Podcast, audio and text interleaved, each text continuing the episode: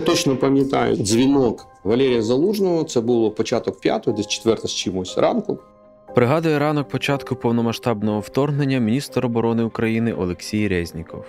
У мене стояв е, телефон на алярм на 6 годину ранку, тому що напередодні прилетіли три міністра закордонних справ, дружніх нам Латвії, Литви та Естонії. І Діма Кулєба Дмитро попросив мене звозити їх в ООС.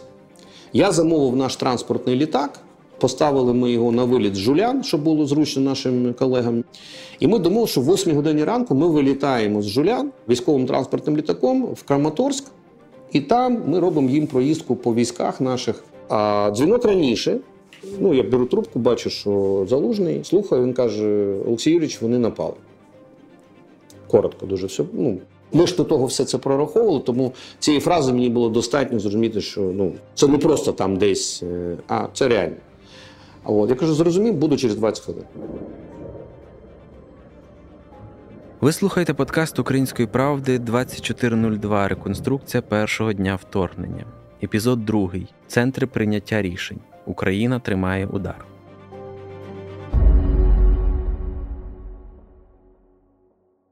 Поки піднятий дзвінком залужного міністр оборони їхав на роботу, більшість громадян країни ще мирно спали. Повітрофлотський проспект в Києві, яким Резніков їхав до Міноборони, був, як і завжди, у цій порі безлюдний. Але досить було наблизитись до прохідної міністерства, і ставало зрозуміло, що щось змінилось.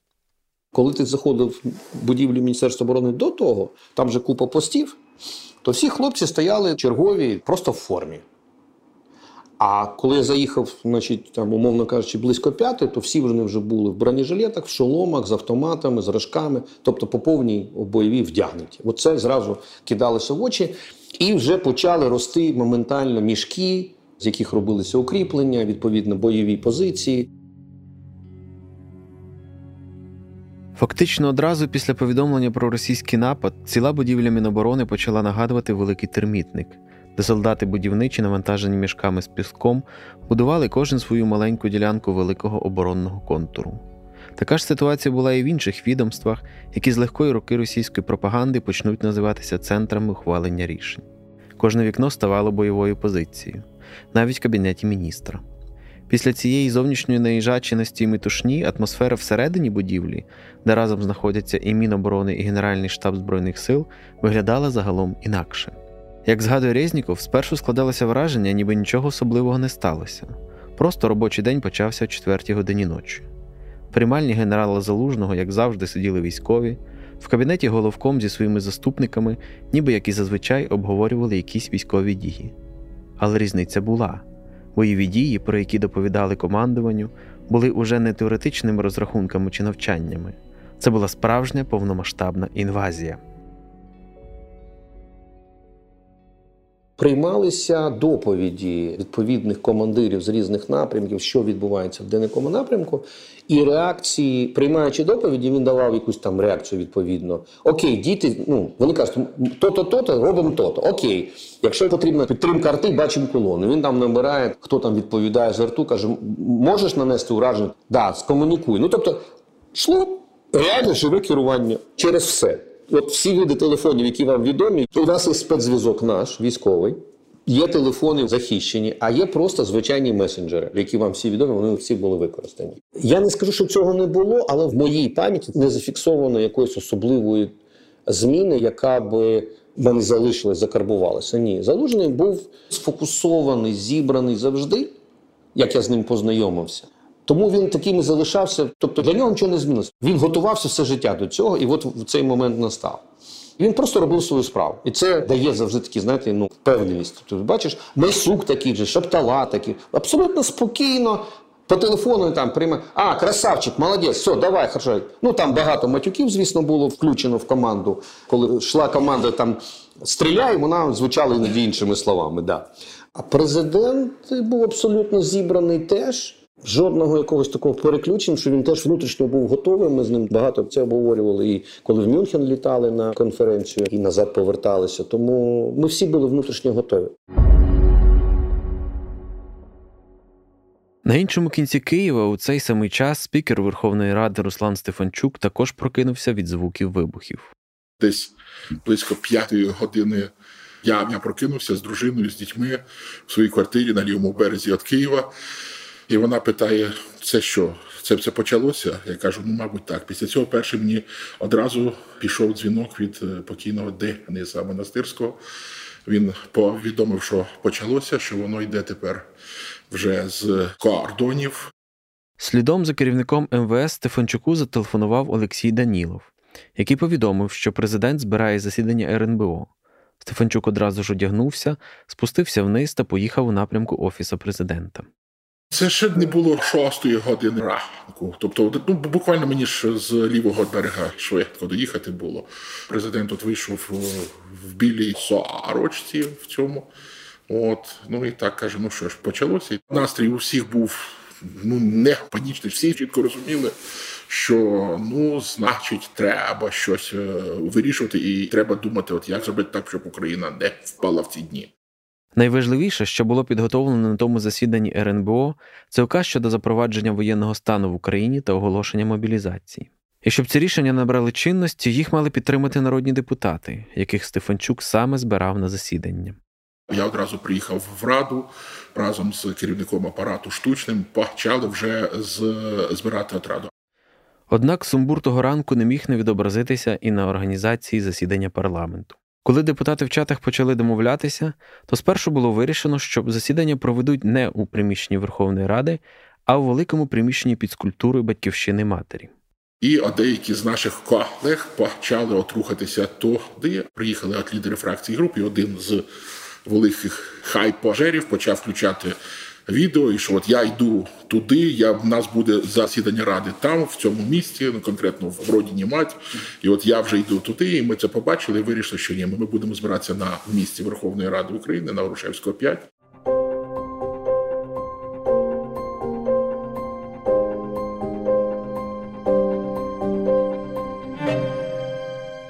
Вибухів я не почув, бо е, мене розбудила Марина.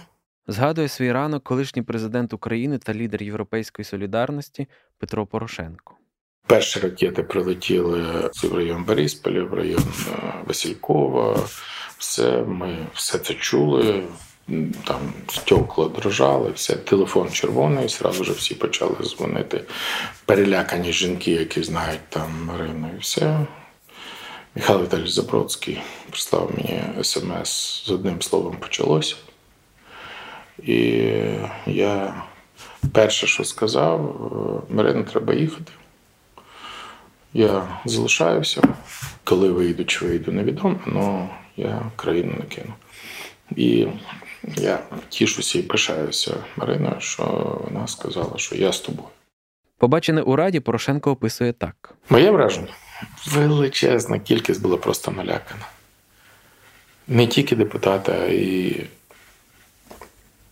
й організація роботи не знали, що буде. І, в принципі, були задіяні для організації. Ну, вони це презентували. Так, я їх не засуджую, ще раз підкреслюю, мали право, що треба евакуювати парламент для того, щоб забезпечити життєдіяльність країни. Я сказав, що якщо ви евакуюєте парламент, це, ну, по-перше, я не поїду. А по-друге, ви маєте право на це. Я нікого не засуджую. Це буде дуже-дуже потужний сигнал всім тікати з Києва. Хто хоче їхати, нехай їде. Але ніхто щоб про це не знав, бо ми маємо бути тут для того, щоб показати, що ми рішуче налаштовані, що ми Київ здавати не збираємося.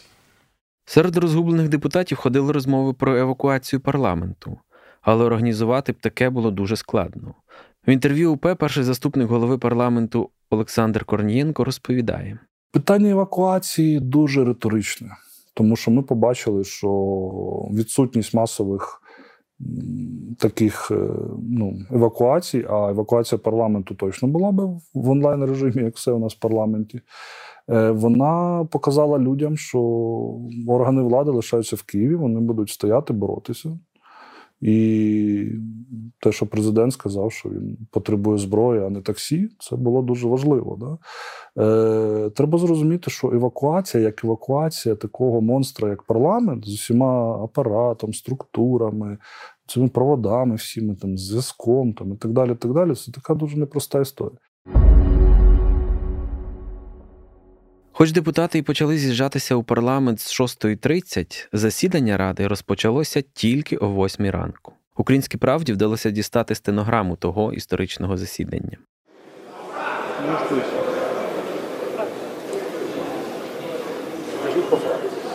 Шановні колеги, займіть, будь ласка, свої місця. Приготуйтесь до реєстрації. Ми очікуємо матеріали від апарату, щоб правильно зачитати все там. Промовляв з президії Руслан Стефанчук, поки депутати реєструвалися. Указ про запровадження воєнного стану депутатам, як і день до того указ про запровадження надзвичайного стану, доповідав Олексій Данілов. Стенограма його виступу так само є у розпорядженні УП. Шановні депутати, шановні громадяни нашої країни. Сьогодні о 5 годині ранку Російська Федерація фактично оголосила війну нашій незалежній країні. Російські війська сьогодні атакували наші мирні міста і села. Сьогодні, о 5 годині ранку, розпочалися бої на кордонах нашої країни. Звертався Данілов до депутатів, просячи проголосувати за указ. Сьогодні о 5.30 ранку президент України зібрав засідання Ради нацбезпеки і оборони України, на якому терміново було прийнято рішення про введення військового стану у нашій країні. Я вас дуже прошу підтримати це рішення, цей указ президента. Нам це конче необхідно. Наші військові зараз ведуть бої, ведуть сьогодні оборону. Всі знаходяться на своїх місцях. Ми свою країну нікому не віддамо. Це наша країна, і ми будемо її захищати. Закінчував свій виступ Данілов уже під оплески депутатів. Після цього відбулося голосування, і 300 присутніх у залі народних обранців проголосувало за. Серед цих 300 були і депутати проросійської опозиційної платформи за життя та її частина, яка не була пов'язана з купом Путіна Віктором Медведчуком. Однак ті з депутатів цієї проросійської партії, хто таки наважився прийти у парламент того ранку, поводилися максимально тихо. Я їх не помічав. Тише води нижче трави, голови не підняли, не кваркнули, не кукарекнули. Згадує в розмові з УП Петро Порошенко. В той же час спікер Стефанчук каже, що в той день проросійські депутати виглядали, м'яко кажучи, шокованими. Мені складно оцінювати їхній внутрішній стан, але вони прийшли, вони голосували за, і мені здається, що в них теж був шок. Народний депутат від фракції Голос Сергій Рахманін в інтерв'ю УП окремо акцентував на голові фракції ОПЗЖ Юрієві Бойку, який ще три роки тому їздив у Москву на зустріч з Путіним, та на його соратникові Несторові Шуфричу. На їх обличчях я бачив таку гаму почуттів, і це точно важко було зіграти. Ті емоції, які були на обличчях Бойко і Шуфрича наприкінці лютого, це була розгубленість, а на обличчі Шуфрича щось близьке до розпачу. Друге важливе рішення, за яке проголосували депутати, стосувалося роботи самого парламенту в умовах війни. Я пропоную продовжити це пленарне засідання, не закривати його зараз. Надати право мені, як головуючому, визначати час, місце проведення і спосіб голосування в подальшому на пленарному засіданні Верховної Ради України. Закликав з президії Стефанчук. Пізніше в розмові з УП він пояснив, що це рішення мало юридично забезпечити можливість працювати в Верховній Раді в будь-якому випадку. Могло б бути прийнято рішення голосувати. Ну, якщо ми збирались би не в межах е, Грушевського 5, а десь в іншому місці, тому що були різні пропозиції, і підземка міста Києва, і можливо навіть інші алокації в інших містах України. Ну ніхто ж не знав, що має відбутися. Тобто могло бути прийнято рішення голосувати не через систему ради, наприклад, роками. І для цього не потрібно було ніяких процедур. Просто це право того, хто збирає е, раду. За це рішення також проголосувало 300 депутатів. В цілому засідання тривало не більше 10 хвилин. Завершуючи його, Стефанчук промовив такі слова. Шановні колеги, всі народні депутати залишаються в Києві. Я вас дуже прошу. За необхідності ми маємо бути готові негайно зібратися у визначеному місці у визначений час і працювати задля української держави. Хто поїхав, той зрадник. Шановні колеги, слава Україні! Я думаю, що відсотків 70-80 теж здриснули. От, і е, це саме було з всіма силовими керівництвами. Пригадує в розмові з УП Петро Порошенко. Після цього ми домовилися з колегами віце-спікерами, що на цей час ми роз'їжджаємося. Я залишаюся в Києві. Хтось їде в одне місце, хтось їде в друге місце для того, щоб ми не були в одному місці і забезпечили подальшу діяльність Верховної Ради України. Згадує Стефанчук. Також, за його словами, апарат Верховної Ради підготував папочки для віцеспікерів. Ці папочки містили порядок дій, які допомогли б у разі фізичного знищення Стефанчука перейняти його повноваження. Ранок на банковій 24 лютого був теж дуже нервовим. Власне, самого переходу між днями майже й не було. Головні дієві особи роз'їхались з офісу президента близько першої ночі, а вже о четвертій почали повертатись назад. Ось як в інтерв'ю ОП згадує той момент глава офісу президента Андрій Єрмак. Я приїхав десь е, біля другої ночі додому, розуміючи, яка ситуація, тому що багато було інформації на той момент. І практично за годину, за півтори я отримав е, і від розвідки, і від військових я отримав інформацію про початок бойових дій. Е, бистро зібрався і був там десь я не пам'ятаю, чи в п'ятої, ну біля біля після п'ятої години я був в офісі. Я е, отримав інформацію про те, що почалися бої на кордоні, mm-hmm. і е, про те, що почалися там бомбардування. Тому одразу, практично з перших хвилин, я був вже в офісі. І ну, mm-hmm. я приїхав, президент вже був на місці. Зеленський, який ще минулого вечора переконував бізнесменів всю країну, що великого вторгнення не буде, перед лицем нової реальності мусив відчувати найбільшу відповідальність з усієї владної верхівки за те, щоб заспокоювана доти країни пробудилась, зібрала всі сили та витримала удар. І події ранку 24 лютого і наступних днів показали, що президент усвідомив свою виняткову без перебільшення історичну роль. Я думав тільки про нас, про нашу державу тільки про Україну. Я одразу поїхав в офіс, був готовий, зібраний, як сказати, правильно знайти таке слово, не витрачав час на будь-які роздуми. Одразу ми збирались, одразу збирався військовий комітет, і ми були готові до відсічі. Нема на що ще витрачати час. В такий момент найголовніше приймати рішення, а не думати, що буде завтра і післязавтра. Треба думати, що зараз. З ким би із влади чи військових ви не говорили, кожен має якийсь свій спогад про те, як вранці 24-го Зеленський його розбудив, викликав, відправив на завдання, поставив задачу тощо, тощо. І це стосувалося не лише українських топ-посадовців.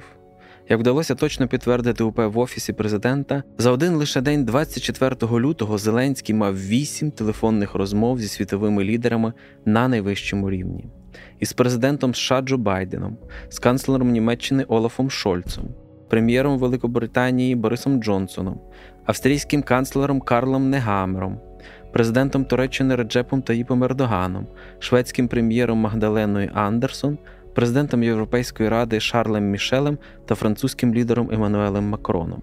В мирний час на організацію кожної такої розмови йшли тижні, а то місяці складних дипломатичних перемовин. Однак після російського вторгнення дипломатичний час стиснувся настільки, що згадані вісім розмов за день це тільки та частина, яку Зеленський проводив через спецкомутатор захищеного урядового зв'язку. А були й інші, коли президент просто на WhatsApp набирав світових лідерів, минаючи всякі служби та протоколи. Перша така розмова відбулася близько сьомої ранку, коли Зеленський з свого кабінету просто напряму набрав Бориса Джонсона, щоб попросити про допомогу. А ще були розмови з президентом Польщі Анджеєм Дудою та Литви Гітаанасом Неуседою, про які Зеленський повідомив, але які не зафіксовані на спецкомутаторі ОПУ. Пізніше президент так опише свою манеру телефонувати партнерам напряму. Со многими лидерами мы стали как, ну, ну близкие приятели сейчас. Мы Мы созваниваемся несколько раз в день, и мы разговариваем просто по мобильным телефонам. Мне очень нравится, что я могу по WhatsApp говорить с лидерами без всякой вот этой хрени бюрократической, когда нужно что-то очень сложно заказывать, потом очень сложно ждать и кого-то дожидаться, а потом еще неделю подождите, а люди мрут. Ця тяга до спрощення комунікації і пришвидшення всіх процесів стане по суті головною характеристикою поведінки Зеленського і його команди з першого ж дня вторгнення. О 6.42 24 лютого Зеленський запише своє перше воєнне звернення, де розповість українцям про те, що запроваджується воєнний стан. Росія здійснила удари по нашій військовій інфраструктурі та по нашим прикордонникам, прикордонним загонам. В багатьох містах України було чутно вибухи. Ми вводимо воєнний стан на всій території нашої держави. Хвилину тому я провів розмову з президентом Байденом. Сполучені Штати Америки вже почали гуртувати міжнародну підтримку. Сьогодні від вас, від вас, від кожного з вас потрібно спокій. По можливості залишайтесь, будь ласка, вдома. Ми працюємо. Армія працює. Працює весь сектор безпеки і оборони України. На зв'язку з вами буду постійно я, РНБУ, Кабінет міністрів України. Незабаром я знов вийду на зв'язок. Через півтори години Зеленський дотримається слова і запише нове звернення, останнє в класичному костюмі. За тих півтори години Зеленський знайшов час, щоб провести переговори ще з трьома лідерами західних країн, але було очевидно, що на гардероби та гоління часу більше не залишиться. Костюм повісять у кабінеті на банкові чекати перемоги, а Зеленський вбереться звичайну військову оливкову футболку, яка стане невід'ємною складовою його іміджу лідера вільного світу. Окремою темою під час спілкування з західними партнерами з перших же годин стало питання евакуації Зеленського з Києва, оточення та окупація якого на Заході видавались справою неминучою. Як розповідає президент, його такі пропозиції дивували. Я навіть не думав, що до мене будуть такі пропозиції. До речі, е, згідно протоколу, так такі пропозиції були від зовнішніх партнерів. Ну, це пов'язано з тим, що це нормальна ситуація. А також і всередині у нас в державі мені говорили люди з безпеки. Ну і з інших е, таборів і політичних, що це треба, тому що Україна може втратити в принципі інституціональність, якщо не буде президента. І тому я повинен поїхати в безпечне місце, якесь виїхати краще. Тому що можна втратити президента через те, що буде окупований Київ, окупована буде столиця. Тому було дійсно багато різних пропозицій щодо security measures, да? і тим не менше, я я, я навіть не думав про це, щоб їхати. Я розумів точно, що це точно не дасть міцності нашій державі, як так лідер їде. І справді важко навіть уявити, як би повернулись події, якби офіс президента, котрий за останні роки став по суті головним центром ухвалення рішень, раптом зник із Києва. Навпаки, вранці 24 лютого в будівлі на банкові було чи не найбільш людно в усьому урядовому кварталі. Частково тому, що міністр, депутати, журналісти, військові ще не до кінця усвідомлювали небезпеку перебування поблизу цілі номер один. Тоді ще ті перші години це ще не було відчуття розуміння, що треба дбати про безпеку З точки зору не збиратися разом в одному приміщенні або збиратися тільки в захищених приміщеннях і так далі. так далі. Але протягом цього дня це все сталося. Згадує Олексій Резніков, який 24 лютого і сам навідувався на банкову. Після запровадження воєнного стану більшість депутатів розійшли шукати безпечних місць, а у спікеру парламенту Стефанчука зібралися лідери фракцій. Постало питання, що потрібно терміново зустрітися із президентом і звірити годинники згадує Руслан Стефанчук. Ми спустилися одразу після засідання Верховної Ради вниз і домовилися про одну дуже важливу річ. Що на цей період у нас немає фракції груп, у нас єдина фракція Україна. Ми створюємо антивоєнну коаліцію у Верховній Раді України. І з цим я зводився з президентом і сказав, що нам треба зустрітися. і обговорити це. Він говорив: Окей, я дам час, в який е, зустрінемося. Я пішов на своє робоче місце. Ми домовилися що оскільки відповідно до конституції, ви знаєте, що посада голови Верховної Ради вона от якби отака, що е, в підпоряд... ну, в підпорядкуванні і, і, і замінності до президента України, ми домовилися про те, що ми е, будемо намагатися не пересікатися в одному місці з президентом України. І От ми домовилися, що від імені парламенту комунікувати Дагвіт Арахамія буде. а Я вже буду тримати зв'язок з ним. Коли парламентська делегація вже прийшла на банкову, там саме тривала перша селекторна нарада з регіонами під керівництвом секретаря РНБО. Олексій Данілов намагався добитися хоч якоїсь інформації з Херсона, бо ніхто з місцевої ОДА чи силових органів не підключався на селектор. Тоді ніхто не знав, що майже всі силовики втекли з міста ще напередодні, а місцеві СБУшники уже злили росіянам плани оборони. Тому скільки б Данілов не матюкав в богодушу порожнє віконечко Херсон, там ніхто не з'являвся. Присутній тоді в ситуативній кімнаті на банковій депутат Сергій Рахманін так пригадував ті події в інтерв'ю УП. Там були керівники фракції. Я просто був повноважений своєю фракцією, тому що я вже склав в себе обов'язки на голови фракції голос, але за погодженням з представниками фракції вони делегували саме мене на цю нараду, яку ініціював президент. Там були голови фракції, там був секретар Ради національної безпеки Данилов. Пізніше долучився президент, бо він був на зв'язку з не пам'ятаю, з кимось з іноземних лідерів. Ну і там на цьому на онлайн-зв'язку були представники силових відомств. Не буду зараз називати яких. Це було в асоціаційній кімнаті. Це відбувався, інформували Данилова, який на той момент головував, якщо можна так висловитися на цьому засіданні, про поточний стан справ. На той момент це був день 24 лютого. Вони були достатньо сумні з об'єктивних причин. Втрати, обстріли, достатньо швидке просування ворожих сил, особливо на деяких напрямках, вперше за все на півдні. Хтось був більш розгублений, хтось менш розгублений. Насправді тут навіть картати людей, які були в розгубленому стані, я думаю, що нема сенсу, тому що кожен намагався прийняти для себе нову реальність, і відповідно до неї вибудувати свої плани і знайти ту міру користі, яку він може принести загальній справі. Що мені особисто, це моя суб'єктивна точка зору. Що мені імпонувало, коли з'явився Зеленський, він не виглядав розгубленим. Ми залишилися після цієї наради е, зустрічі, точніше, з керівництвом партії. Відбулася дуже змістовна і гарна розмова. У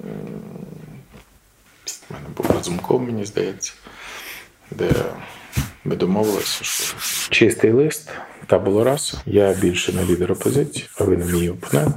У нас є єдиний ворог Путін. І Дословно це було таке. І це не тільки я, а він і, і, і Зеленський запропонував.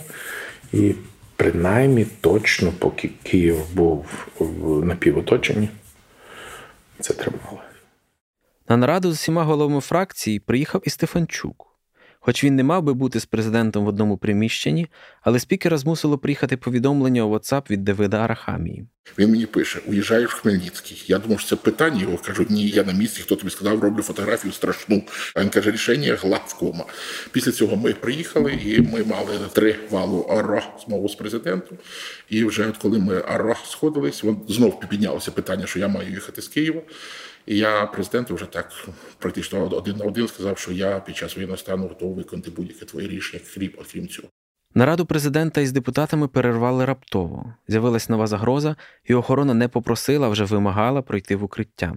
Війшли от хлопці з охорони президента і сказали, що йде рух якийсь в сторону від банкової, і тому президент має вже уходити. Пригадує спікер ради Стефанчук.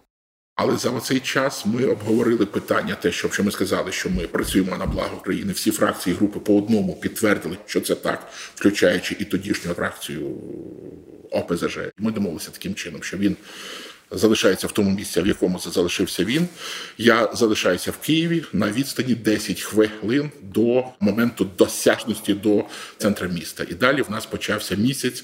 І ми називаємо карусілі навколо Києва. Кожного дня ми змінювали локацію, ночували в іншому місці, в якихось випадкових людей, але ми були в Києві для того, щоб у разі чого ми мали можливість всі разом бути тут.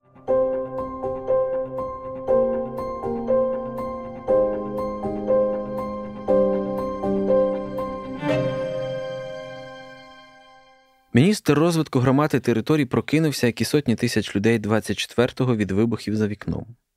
Близько п'ятої ранку прем'єр Шмигаль повідомив міністру, що почалося вторгнення і треба швидко прибути на роботу.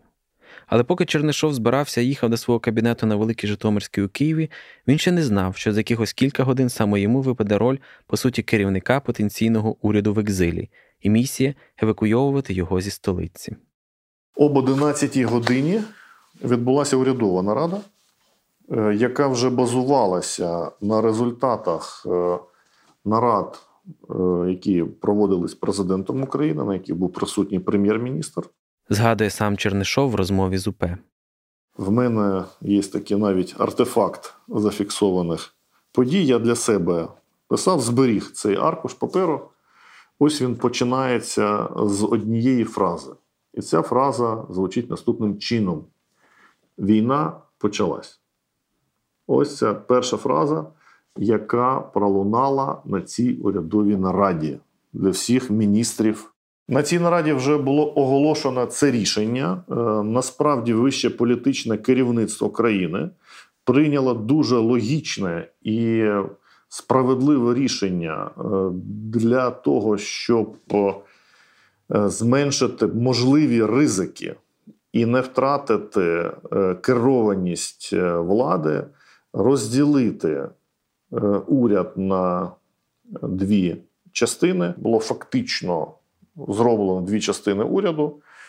Е, Перша частина, яка залишається в Києві, і друга частина, яка зберігаючи кворум, а кворум це 12 міністрів, е, могла б продовжувати приймати і ухвалювати важливі державні рішення, знаходячись в іншій точці. Логіку поділу Кабміну на київську і виїзну частини пояснює глава Міноборони Резніков, якому випало залишитись у столиці.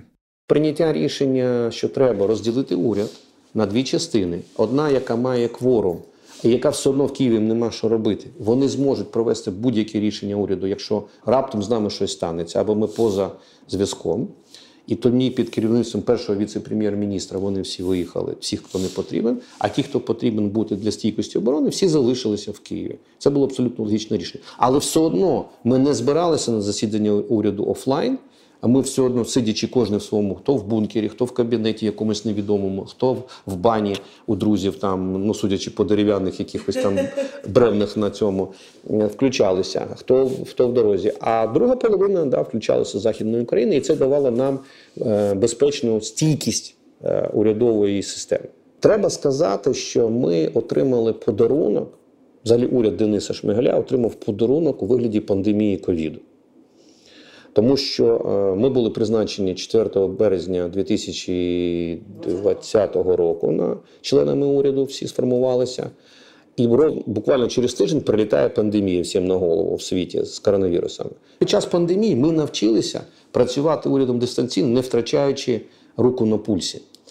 Апарат прем'єра е, ну, налаштувався, всі наші служби і так далі. І в нас абсолютно ідеально все це відбувалося.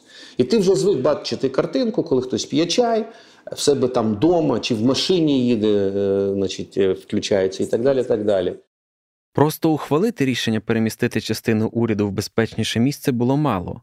Його ще в хаосі ранку 24 лютого потрібно було якось реалізувати. Прем'єр-міністр України оголосив рішення, яке було ухвалено президентом щодо розділення е, складу уряду на дві частини. Е, Фактично, е, виконуючи обов'язки керівника другої частини уряду було призначено мене. І, безумовно, е, в мої обов'язки першого дня входила організація евакуаційних заходів і розміщення другої частини уряду в місці, яке відповідало певним характеристикам безпеки. Фактично, цей процес е, відбувся досить оперативно. Було сформовано логістичне забезпечення цього, і вже приблизно о 15-й годині, якщо я не помиляюсь, а насправді навіть трошки раніше, можливо, о 14-й годині, е, вже ешелон е, відбув. Це було два ешелони які відбув на захід. Щодо визначення місця, розглядались різні варіанти. Е, десь е, рішення приймалось, я б навіть сказав, в дорозі. Але всім відомо, що кінцевою точкою була обрана Івано-Франківська область.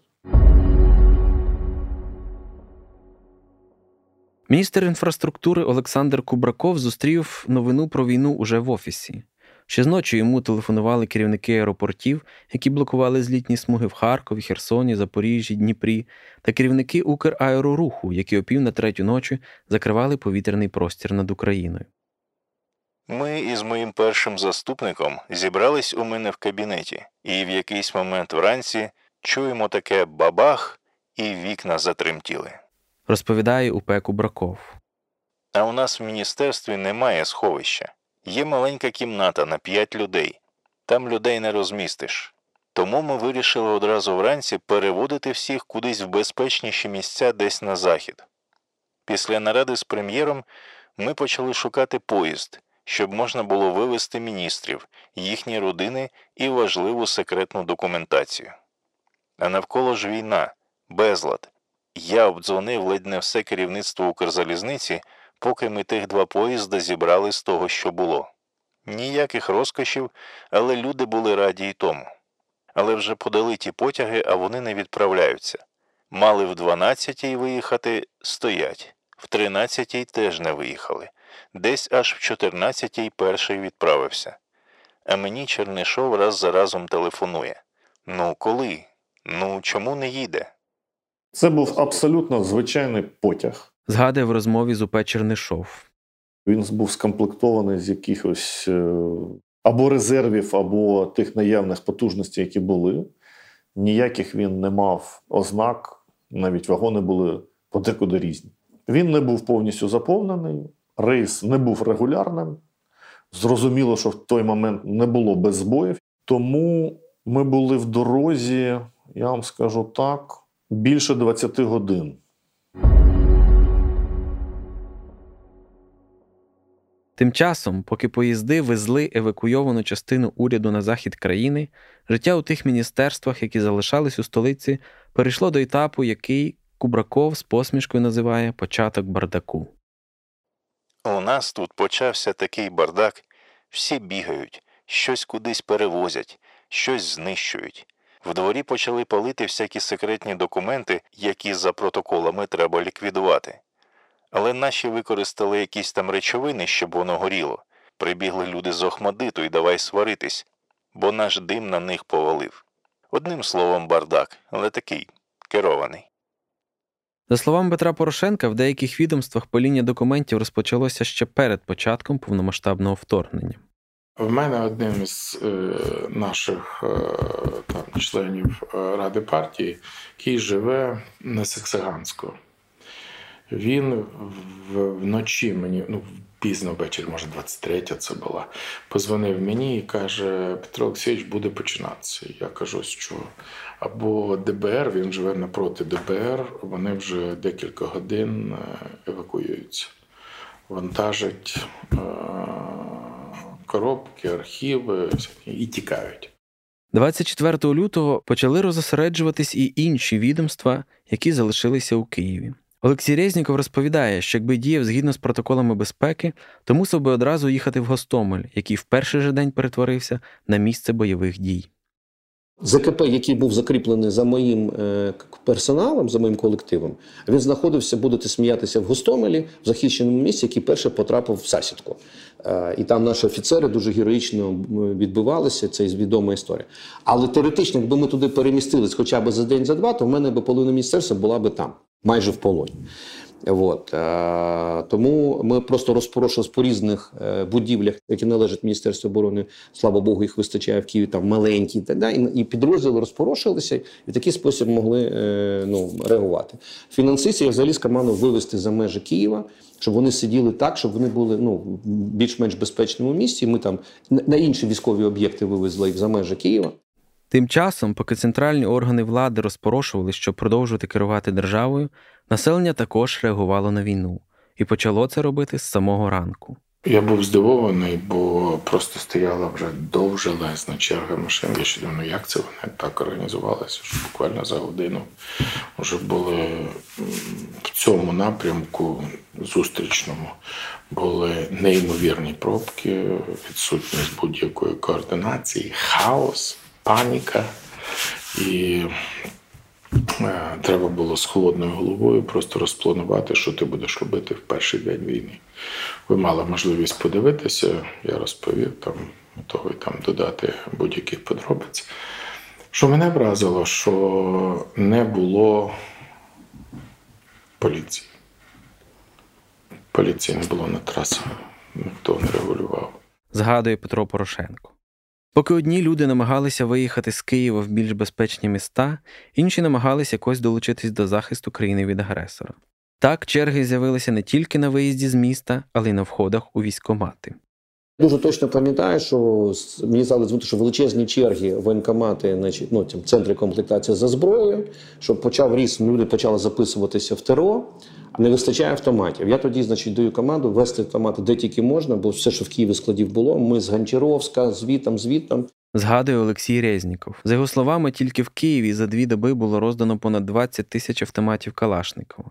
Паралельно, як гриби, на всіх вулицях почали рости блокпости. Блокпости були на кожній вулиці, зліва, справа, квартал, хто де що хоче. І, і в тому числі з застосуванням зброї. Ну, люди були напружені, люди були перелякані. Тому це могло бути, і дружній вогонь теж міг бути. І були випадки, на жаль. На жаль. От. Потім поступово привели це в порядок, паролі, пропустки, а, обов'язкове чергування представника Нацполу, Нацгвардії на блокпостах. Вони старші, плюс військові, плюс ТРО вже там запрацювало, і ДФТГ стали народжуватися теж, в тому числі.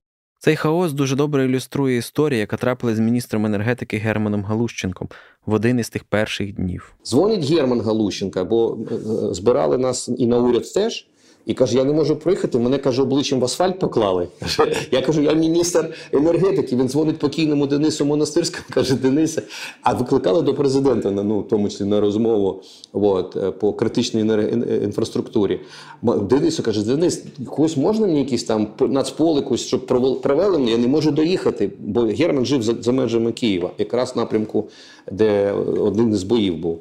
А Денис каже: напевно, зараз я тобі не організую е, е, безперешкодний приїзд, бо блокпостів більшість не контрольовані. Тобто, ну таке гуляй поле тут почалось. От.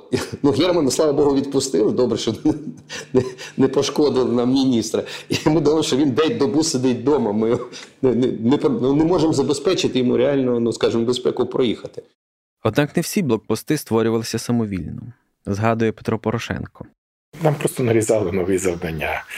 Поставити блокпост там в Святошинському районі на принципово на окружній він називався перший блокпост. Добре.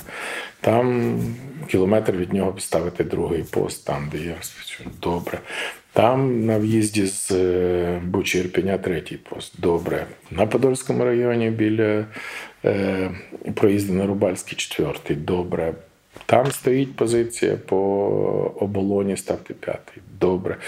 Беріть під охорону урядовий квартал, виставте там пости. Добре, скажіть просто, кому підпорядковані, і все це вирішили, отримали там е, все підпорядкування. І це було все зроблено е, протягом, якщо не хвилин, то годин.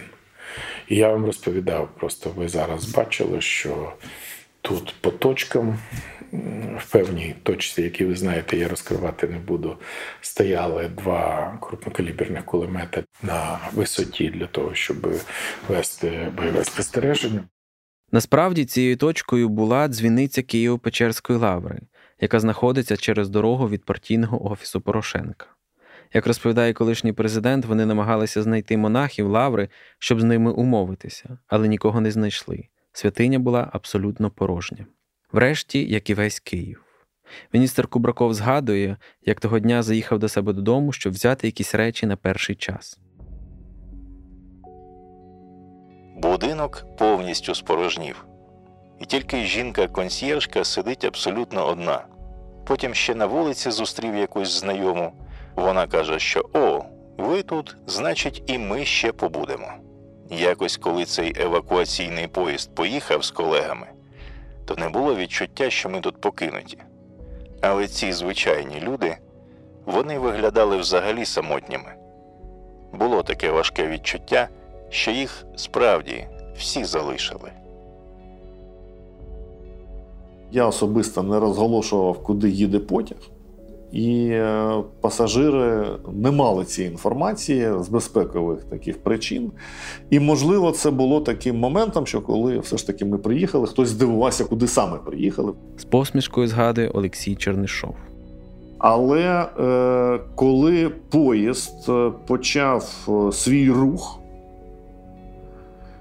я і всі, я впевнений, всі члени команди були абсолютно впевнені, що ми незабаром повернемося і маємо повернутися до Києва. І насправді це трапилось досить швидко.